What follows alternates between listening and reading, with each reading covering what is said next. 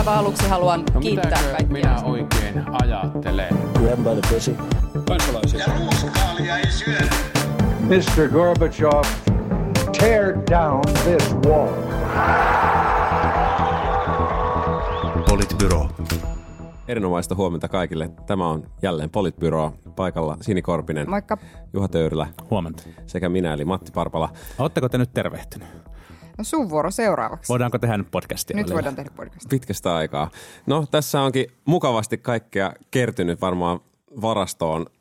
Tänään aamulla, aamulla kello kuusi mitäs me kaikki tehtiin muuta kuin ruvettiin heti lukemaan Ylen Galluppia. Ja sehän on ihan jännittävää luettavaa. Nimittäin siis demareiden kaula on nyt ö, viitisen prosenttiyksikköä peräti kokoomukseen ja sitten kokoomuksen jälkeen siinä 14-13 kieppeillä on kolme puoluetta prosenttiyksikön sisällä, eli Kepu ja sitten vihreät ja sitten perussuomalaiset. Ihan jännältä näyttää, suorastaan kutkuttavalta. Niin, mä kiinnitin siinä tota, taloustutkimuksen, taloustutkimuksen tekemä, tekemähän se oli, heidän analyysissään kahteen kohtaan, joista toinen oli siis se, että, että kokoomus äh, ja keskusta molemmat vuotaa tällä hetkellä perussuomalaisiin, mutta kokoomus on menettänyt eniten kannatustaan vihreille. Hmm. Ja sitten toinen kiinnostava kohta oli se, äh, että koko mittausjaksolla demareiden huonoimmat tulokset tuli siitä, kun Antti Rinne oli tullut takaisin. Eli viimeisellä viikolla on, on ollut tavallaan demareiden äh, niin kuin huonoimmat luvut. Ja, ja sehän on tietenkin Antti Rinteen äh, takaisin paluun jälkeistä aikaa. Mm. Nämä oli musta niinku kiinnostavia havaintoja. Ja sitten mä luulen oikeasti, no mennään analyysin kohta. Niin, Kerro vaan Juha. kerro vaan. Minäpä kerron. Mä ki- kiinnitin samoihin, samoihin kohtiin huomiota. huomiota. Kokoomus on ollut silleen haastavassa tilanteessa, että et, et siellä on varmasti, mä uskon, että puolueessa on nähty se, että, että sitä kannatusta nakerrataan vähän eri suunnalta tai eri suunnilta.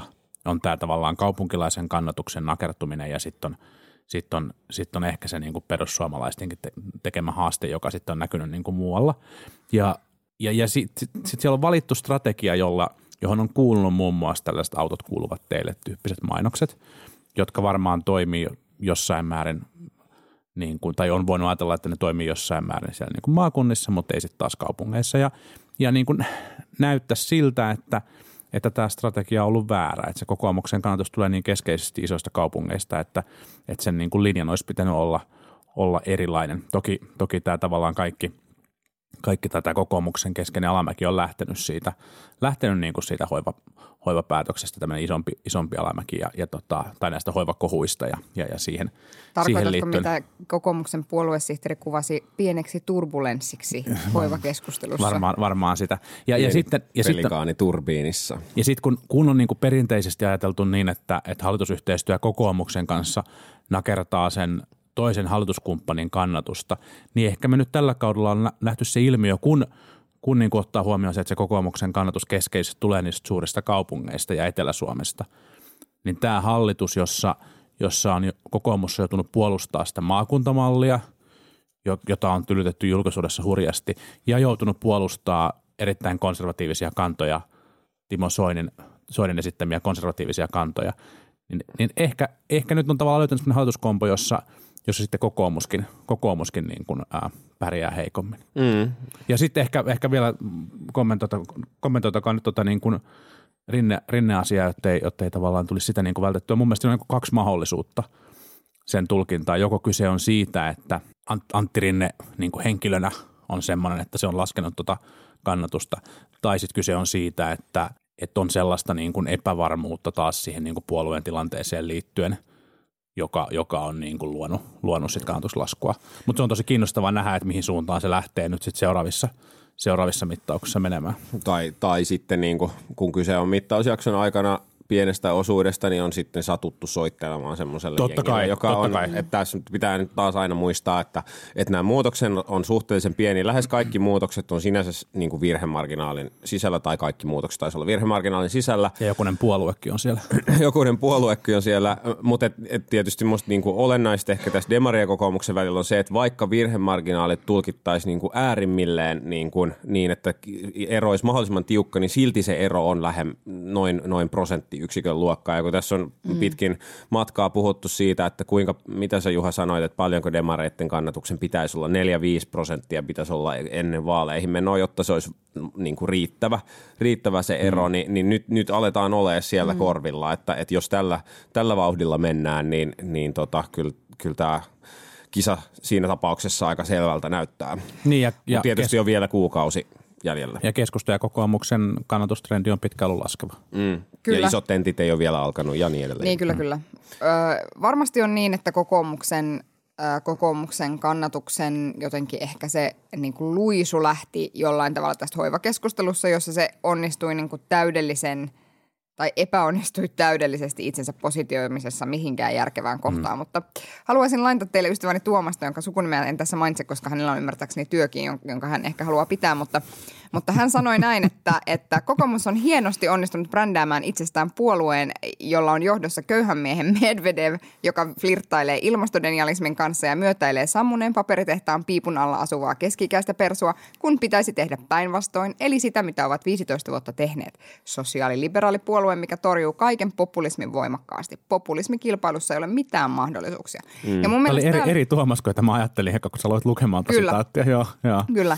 Ja siis mun Terkkuja sanoa, vaan kaikille tuomaille. Kaikille tuomaille, joo. Mutta siis sen mä vaan niin kuin sanon, että, että, että tämä analyysi on aivan, aivan spot on. Siis mm. se, että sä et voi olla vähän niin kuin, tiedätkö, jalka jotenkin niin kuin siellä, siellä niin kuin e, ilmastodenialismin puolella. Autot kuuluvat teille ja sitten pistää politrukit niin kuin tuolla puolustelemaan, että oikeasti kyse on sähköautoista.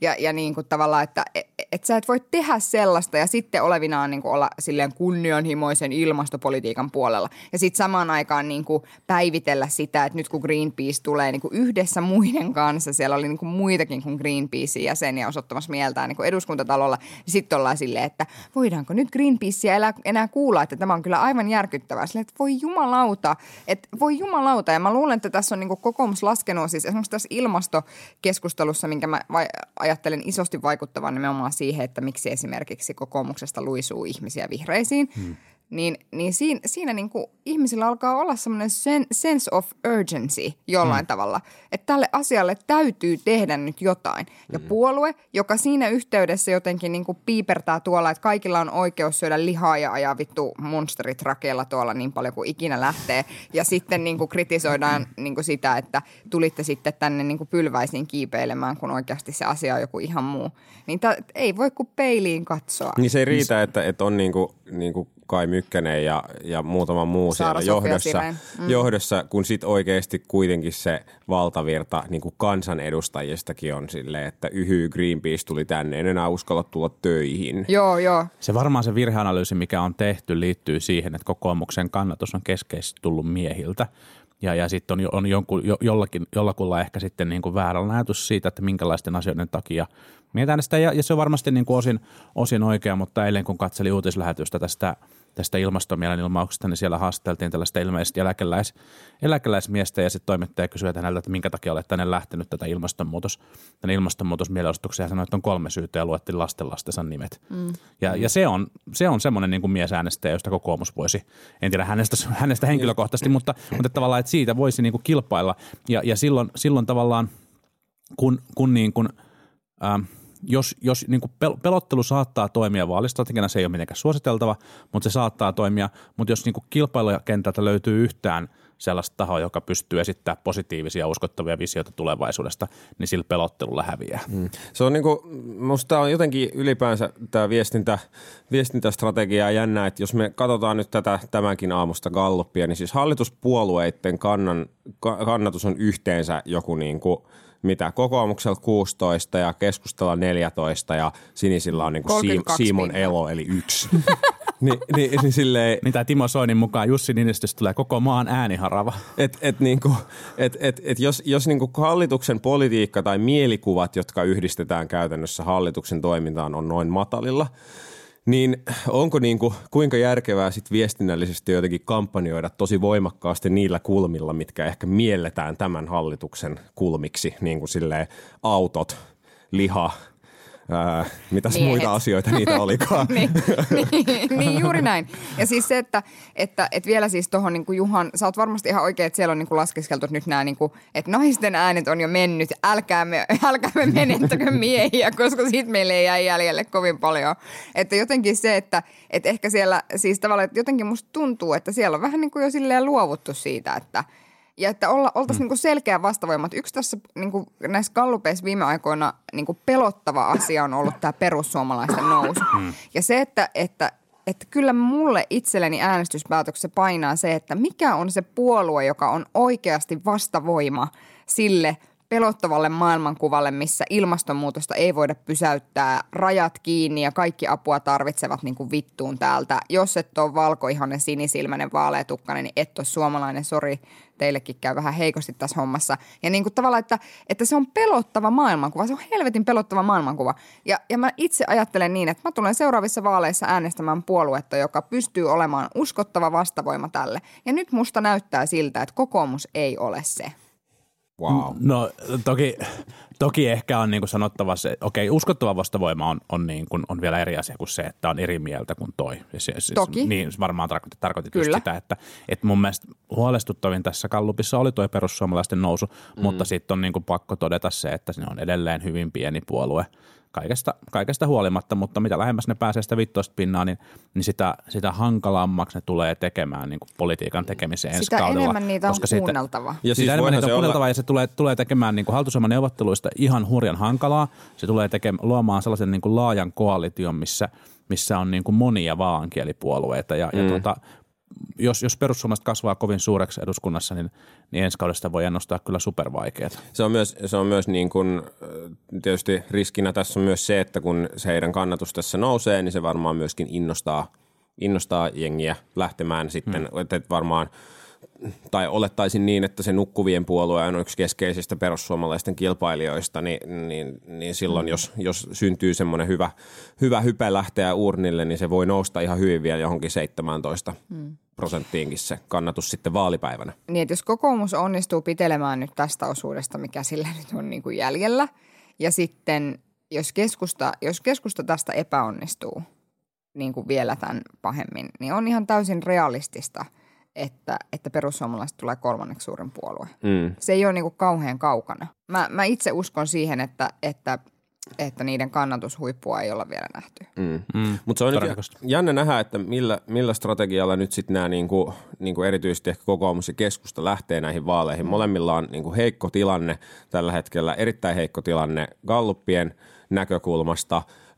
No nyt viime, viime aikoina näyttää siltä, että, että se tulokulma on ollut se, että hyökkäys on paras puolustus ja ehkä se, että nimenomaan siis hyökkäys tätä jotenkin kohta koittavaa punaviherkauhistusta vastaan. Eli, eli niin kuin, no, keskus, äh, ko- kokoomuslaisilta on, on, on niin kuin selkeästi tullut tätä hyökkäystä niin kuin sitä kohtaan, että, että demarit tekee kaiken väärin päästessään valtaa, joten kannattaa äänestää kokoomusta. Ja sitten keskustasta nyt viime aikoina on nähty vielä ehkä vähän enemmänkin överiksi meneviä hyökkäyksiä. Valehtelua. Valehtelua. Äh, Sipilä valehteli käytännössä niin kuin punavihreiden kannoista liittyen metsien hakkuisiin äh, niin kuin tavoilla, jota siis kukaan ei ole käytännössä esittänyt sitä, että, että metsien hakkuut lopetetaan tai, tai muuta. Hmm. Hän keksi tällaisia kantoja, kantoja poliittisille vastustajilleen ja, ja tota, se nyt vaikuttaa sitten olevan hänen strategiaan tässä vaaleja lähestyttäessä. Mutta mä miel- vielä palaan siihen, että kun me ollaan puhuttu silloin sekä syksyllä, ei kun anteeksi silloin viime keväänä, kun tehtiin sitä vaali, vaali tota, sarjaa tai tehtiin mm, sitä puoluesarjaa äh, y- yhteistyössä Elon Kanan kanssa silloin. Ja, ja nyt sitten, kun ollaan niin kuin, tavallaan puhuttu tässä niin kuin useamman kerran jotenkin, että, että onko, että mitkä on niitä puolueita, joilla on niin kuin oikeasti uskottavia ratkaisuja isoihin globaaleihin ongelmiin, jotka ihmisiä huolestuttaa. Niin, niin siinä, siinä esimerkiksi tämä niinku keskustan, ja siis tavallaan, että tämä keskustan ja kokoomuksen, samoin kuin sinisten ja perussuomalaistenkin meininki, näyttää siis siltä, että, että, että tavallaan ikään kuin puhutaan sellaiselle yleisölle, joka ei halua minkään muuttuvan. Että ikään kuin puhutaan sellaiselle yleisölle, joka haluaa ajaa niitä autojaan tästä ikuisuuteen ja ei halua tehdä niinku mitään tavallaan tämän yhteisen homman eteen. Kun se viestin pitäisi ehkä enemmän olla se, että et, tiedätkö, niin kuin, että meidän poliitikkojen tehtävä on tehdä sellaisia ratkaisuja poliittisesti, joilla ei syyllistetä mitään yksilöä, mutta tavallaan kohdennetaan esimerkiksi sit niitä haittaveroja toisella tavalla ja, ja mietitään yritystukia ja tehdään tavallaan ison, ison skaalan päätöksiä. Tehdään kaikista julkisesti tarjotuista ruokailusta vaikka niin kuin, tiedät sä, niin kuin lihattomia ja niin edelleen. Että, että ikään kuin, että jos sä haluat olla syyllistämättä, koska siis tavallaan tässä keskustelussa mä ymmärrän sen puolen ikään kuin, että halutaan tavallaan sanoa, että, että autot on välttämättömiä jollakin alueella. Suomessa mm. jollakin alueella autot on välttämättömiä. Mutta sitten tavallaan se, että siinä tilanteessa pitäisi sitten sanoa, että, että, että sä voit edelleen ajaa sillä sun autolla, mutta me tehdään päätöksiä, jotka niin kuin, tavallaan ohjaa myös niin kuin sitä kulutusta sitten. Että jotenkin – Mm. Niin, tuohon on samantyyppinen tavallaan, samantyyppinen viestinnän paikka, kun joitakin vuosia sitten poliitikot puhuu paljon tästä niin kuin luovasta tuhosta ja hekumoi sillä, että – että firmoja kaatuu ja, ja uusia syntyy ja että se on tavallaan niin kuin talouden dynamiikan kannalta parasta. Joo, voi olla, mutta, mutta et, ethän sä voi sanoa niille tuhannelle ihmisille, jotka menettää työpaikkansa, että hei luova tuho, että vau mikä meininki.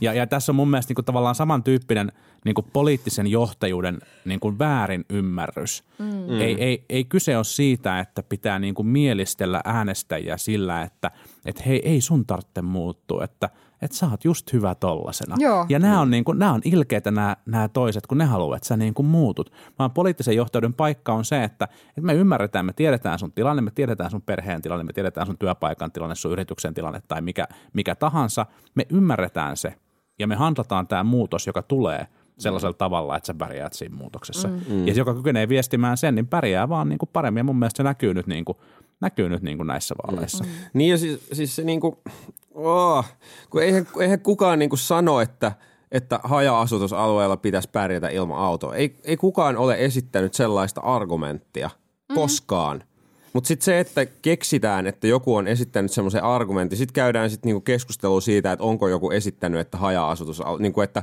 kaikki vitun autot pitää kieltää. No ei ole! Siis niin. Siis silleen, mitä hyötyä on käydä keskustelua siitä, että kaikki autot pitää kieltää, koska ei kukaan ole. Tai, tai siis näyttää siltä, että siitä keskustelusta myöskään ei ole mitään hyötyä, kun katsoo noita Gallup-tuloksia tällä Kyllä. hetkellä. Niin. Ja siis niin, on ei sam- kenellekään samanlainen identiteettipoliittinen strategia, jota Yhdysvalloissa republikaanit käy tällä hetkellä mm. ja on käyttänyt tietenkin jo tosi, tosi pitkään, mutta mun mielestä nämä niin kuin paralleelit yhdysvaltalaiseen poliittiseen keskusteluun on tässä ihan niin kuin hurjan itsestäänselvät. Siellähän demokraattien, iso osa demokraateista, ehkä se progressiivisen vasensiipi on ehdottomasti tällaista Green New Deal-lausumaa, joka, joka on niin kuin hyvin tämmöinen progressiivinen niin kuin ilmastonmuutoksen vastainen ohjelma, jossa, jossa on myös paljon erilaisia niin kuin talouspolitiikkaa ja sosiaaliseen oikeudenmukaisuuteen liittyviä kysymyksiä mitä tekee oikeisto Yhdysvalloissa, hyökkää Green New Dealia vastaan ja, ja pelottelee sillä, että viedään lehmät ja autot. Yhdysvalloissa lehmien vieminen on nimenomaan akuutti, akuutti riski ja silloin on myös syntynyt tämä, että niin kuin burgeriakaan ei saa syödä. No meillä käydään Espoon valtuustossa, käytiin viimeksi tappelu kasvisruoasta ja pihveistä mm. ja Helsingin valtuustossa on ollut samanlaista, samanlaista mähinää. Ja mihin tämä, mihin tämä Yhdysvaltain republikaanien kritiikki kohdistuu? Nuoreen kongressiedustaja naiseen, Ocasio-Cortesiin – ja, ja, ja jotenkin nämä niin kuin paralleelit suomalaiseen poliittiseen tilanteeseen ja suomalaisen niin kuin poliittisen oikeiston toimintaan tällä hetkellä on niin kuin, niin kuin pelottavan itsestäänselvät. Ja, ja se on niin kuin, republikaanistrategit on jenkeissä todennut, että tämä on niin kuin, tämä on niin kuin hiipuva strategia, hiipuva taktiikka, hiipuva strategia. Ei, tämä, tämä ei niin kuin pitkällä tähtäimellä tämä ei toimi, eikä se näytä toimivan Suomessakaan. Mm, mm. Niin siis, että jos mä olisin nyt kokoomuksessa töissä, niin mä miettisin nyt vakavasti, että onko ehkä meidän niin kuin tuolla kaduilla olevissa mainoksissa jotain sellaista, joka kannattaisi ehkä sittenkin laittaa uusiksi. Tai jos mä olisin niin kuin siellä töissä, niin mä miettisin, että onko meiltä tulossa jotain semmoisia avauksia, joita ehkä kannattaa vielä vähän miettiä mm. ehkä niin kuin tässä suhteessa. Mutta mä, mä niin kuin vilpittömästi ajattelen niin, että ihmiset ei ole niin tyhmiä, että ne ajattelisi oikeasti, että, että – se, että mä äänestän demareita tai vihreitä tai, tai niin kuin jotain muuta puoluetta vie multa pois jotain. Mä luulen, että, mä luulen, että tavallaan ihmiset ei ehkä niinkään ajattele sitä äänestämistä niin, että, että kuka lupaa säilyttää mun elämässä eniten mm. näitä kaikkia nykyisiä juttuja – vaan ne ajattelee just tota, mitä Juha sanoi, että kuka lupaa, että, että tiedät, sä, huomennakin on ihan jees. Mm, mm. Tai yhdessä me tehdään silleen, että huomenna on vielä parempi. Niin. Mm. Mutta, mutta meidän täytyy niin kuin, katsoa rehellisesti tätä maailmaa. Huomasitte, kun muuta oli kiinnostava Hesari vaalikone, Hesarin vaalikone tuli nyt julki ja Hesari julkisti siihen liittyen omaa analyysiään. Kansanedustajaehdokkaiden tota, vaalikoneen vastauksista. Mm. Ja yksi, yksi huomio sieltä oli se, että kaikissa ryhmittymissä oltiin siirrytty vasemmalle. Kyllä. Ihan kaikissa. Ei välttämättä merkittävästi ja, ja. Ja- voidaan, voidaan hyvin kritisoida sitä, että millä, minkä kysymysten perusteella Hesari tämän arvionsa tekee, mutta se, se kertoo mun mielestä jotain tästä niin kuin ajan hengestä ja yleisestä keskusteluilmapiiristä tällä hetkellä Suomessa. Siitä, siitä mitä, mitä halutaan. Vasemmalle ja myös liberaalimpaan suuntaan aavistuksen. Paitsi Kyllä. persuissa mun mielestä ei ollut siellä tapahtunut vasen oikea siirtymää ja oltiin menty konservatiivisempaan suuntaan. Sitä saa mitä tak- tilaa. siellä ei takke käänny, Kyllä. ei, Kyllä. ei takkia käännellä. Ei vars, varmasti. eikä enää sovitella lippalakkeja hedelmille niin kuin siellä pari vuotta sitten. ei, ei sovitella Silloin lippalakkeja. vielä oli aikaa sellaista. ei enää. Varsinkin kun Soini jää nyt vielä pois. Niin, Pois Soini jää sitten. pois. Mm. Mikä on Soinin perintö?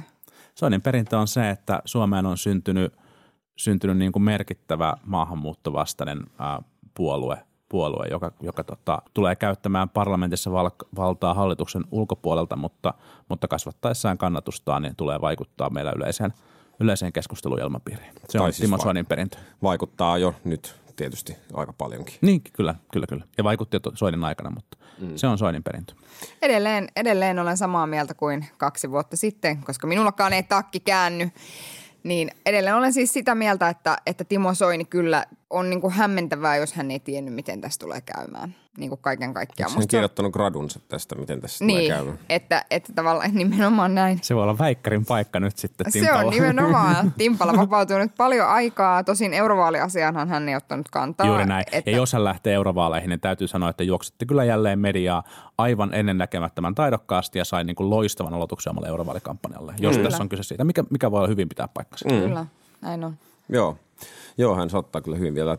Mutta pitäisikö meidän Mutta puhua... koska me ollaan siis sam- samanlaisia kuin kaikki muutkin, jos Timo Soini haluaa tulla vieraaksi, niin tervetuloa mielellään. Mielellään ottaa tänne näin. Pitäisikö meidän puhua jostain muustakin?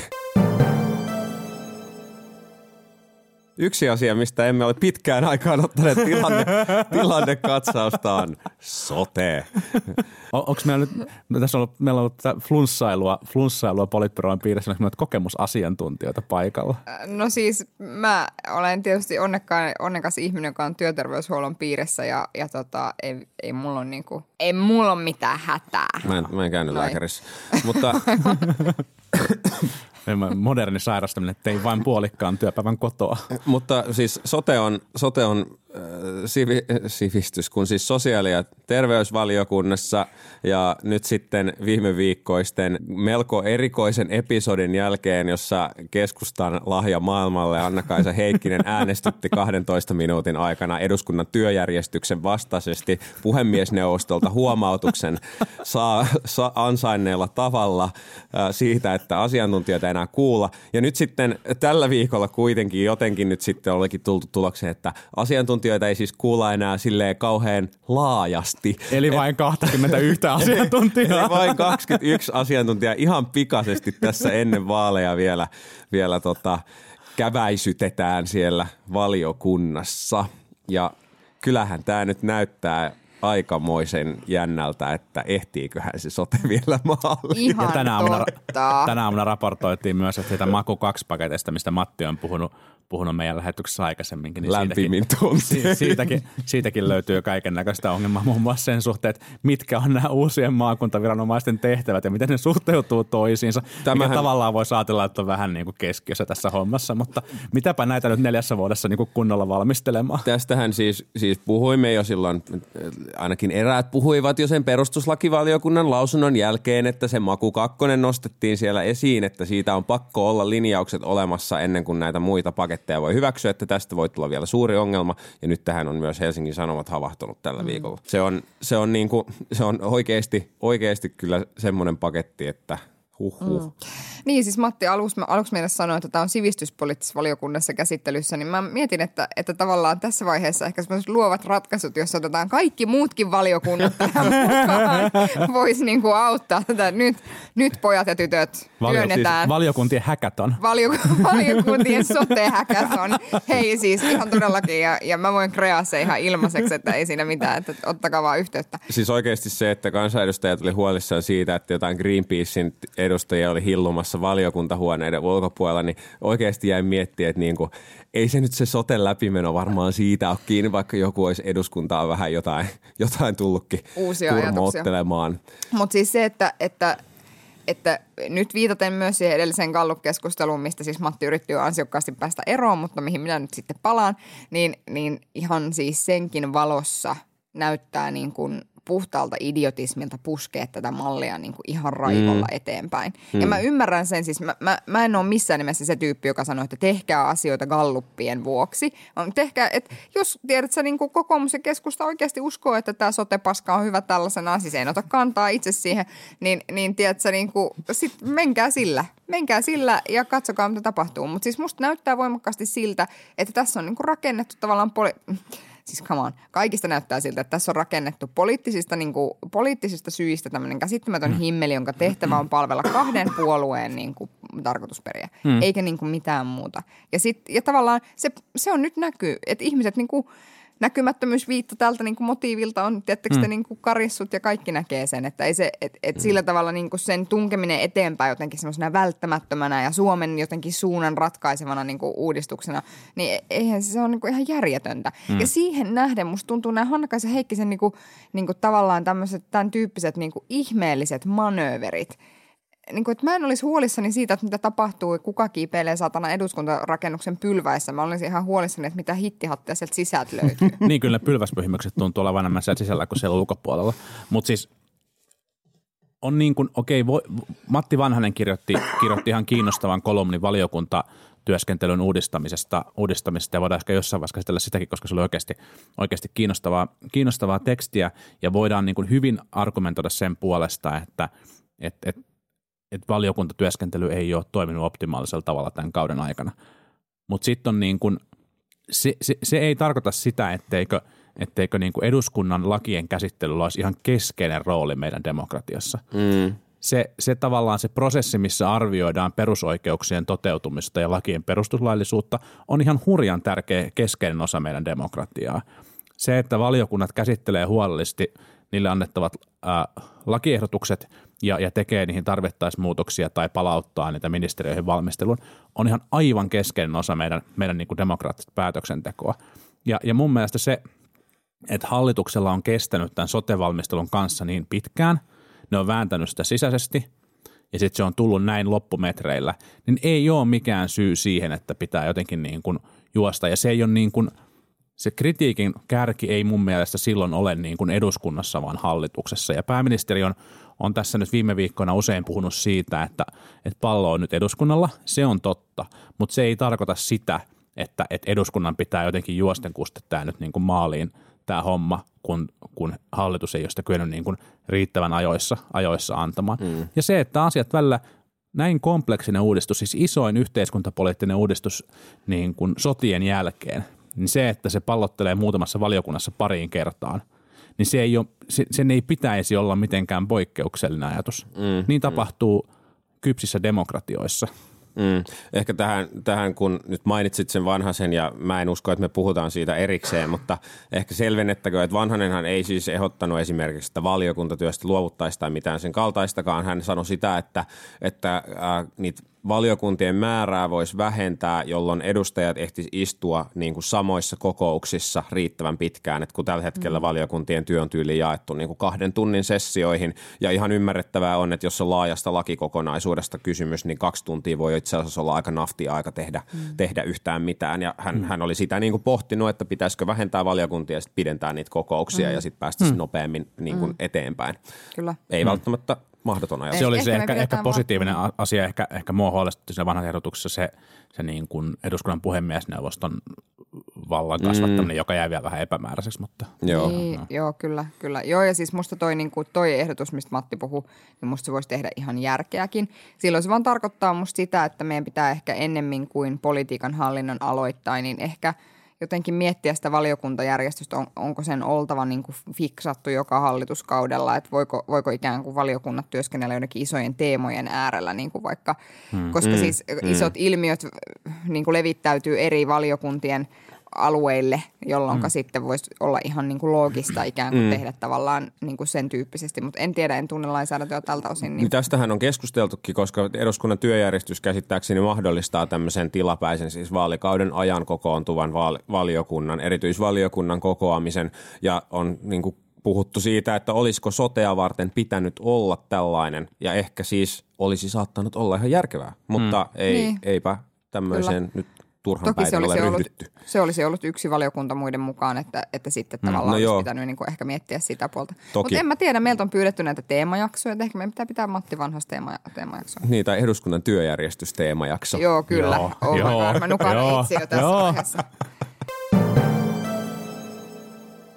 Hei, otetaan loppuun vielä, tota, vielä yksi aihe, aihe joka niin kuin aika hyvin menee tähän silleen, miten keskustelu menee gallupeissa ja teemajakson jälkikäteen. Nyt tämä taksiuudistus, joka, josta on tullut nyt viime päivinä muutamia raportteja. Siis taksiuudistuksenhan piti siis nostaa laatua ja parantaa kilpailua ja laskea hintoja ja kaikkea muuta. No laadusta kaikilla meillä on varmaan kokemusasiantuntijoina hyvää dataa, mutta sen lisäksi ihan oikeaa dataa on siitä, että hinnat on itse asiassa nousseet koko maassa 7 prosenttia Uudellamaalla peräti 14 prosenttia. Ja lisäksi tällä viikolla kilpailuvirasto päätti viedä taksi, ää, tai päätti ryhtyä tutkimaan taksivälityskeskuksia kartellitoiminnasta kelakyytien jakamisessa.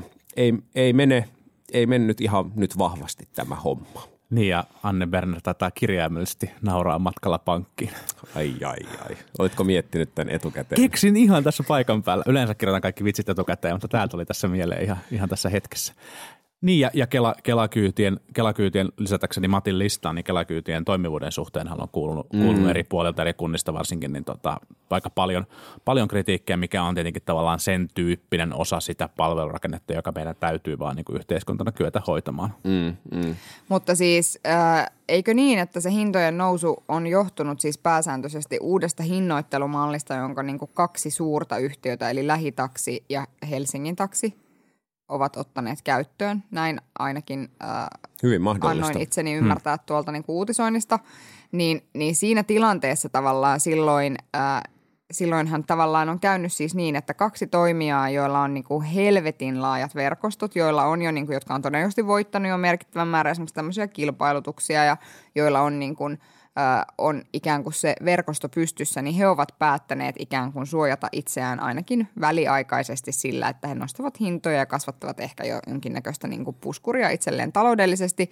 Ja se on tavallaan sitten automaattisesti johtanut tässä vaiheessa niiden hintojen nousuun sen takia, että niitä kilpailijoita ei ole tullut vielä kauhean paljon markkinoille, plus että ne on tietysti automaattisesti pienempiä. Mm. Ja sitten siinä tapahtuu jonkinnäköistä luovaa tuhoa, if mm. you will, Juha, että et, jotkut niistä sitten pysyy pystyssä ja jotkut ei, mutta että tavallaan niissä siinä selvityksessä sanottiin siis niin, että, että yksi hintojen nousua merkittävästi selvittävä selittävä asia on se, että nämä kaksi suurta yhtiötä, jotka ovat nillittäneet tästä uudistuksesta kaikkein eniten, ovat itse asiassa ottaneet käyttöön hinnoittelumallin, jos, joka on nostanut heidän hintojaan merkittävästi. Ja tätähän taksiliitto ennakoi silloin, kun uudistusta val- valmisteltiin, että, että tämän tyyppinen vapauttaminen markkinoilla yleensä johtaa siihen, että hinnat, hinnat nousee ja, ja he olivat siinä niin kuin ihan oikeassa.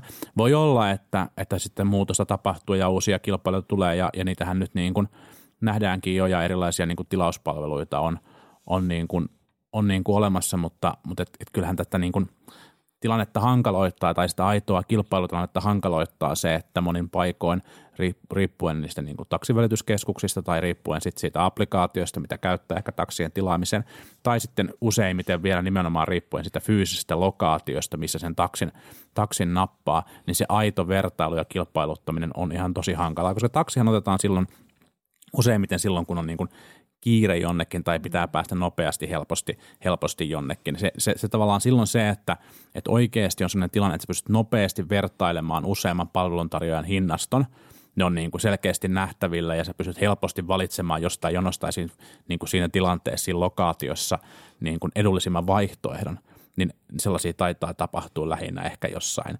lentokentillä ja mm. satamissa. Että kyllähän kaupunkioloissa varsinkin niin napataan ensimmäinen siitä jonosta ja ei niitä pienellä präntättyjä mm. hinnastoja siitä ei niin kuin tavata, tavata mm. sen kummempaa. Ja sitten sellaisia paikkoja, missä ei oikeasti ei pysty valitsemaan mitään muuta kuin se mm. ensimmäisestä jonosta. Mm. Ja lentokentältä itse asiassa lähtevät kyydit varmaan voittopuolisesti on siis myös halventuneet. Tai mulla on ainakin sellainen käsitys, että ne kiinteähintaiset kyydit ja muut, niin ne on ollut ihan, ihan niin kuin Joo.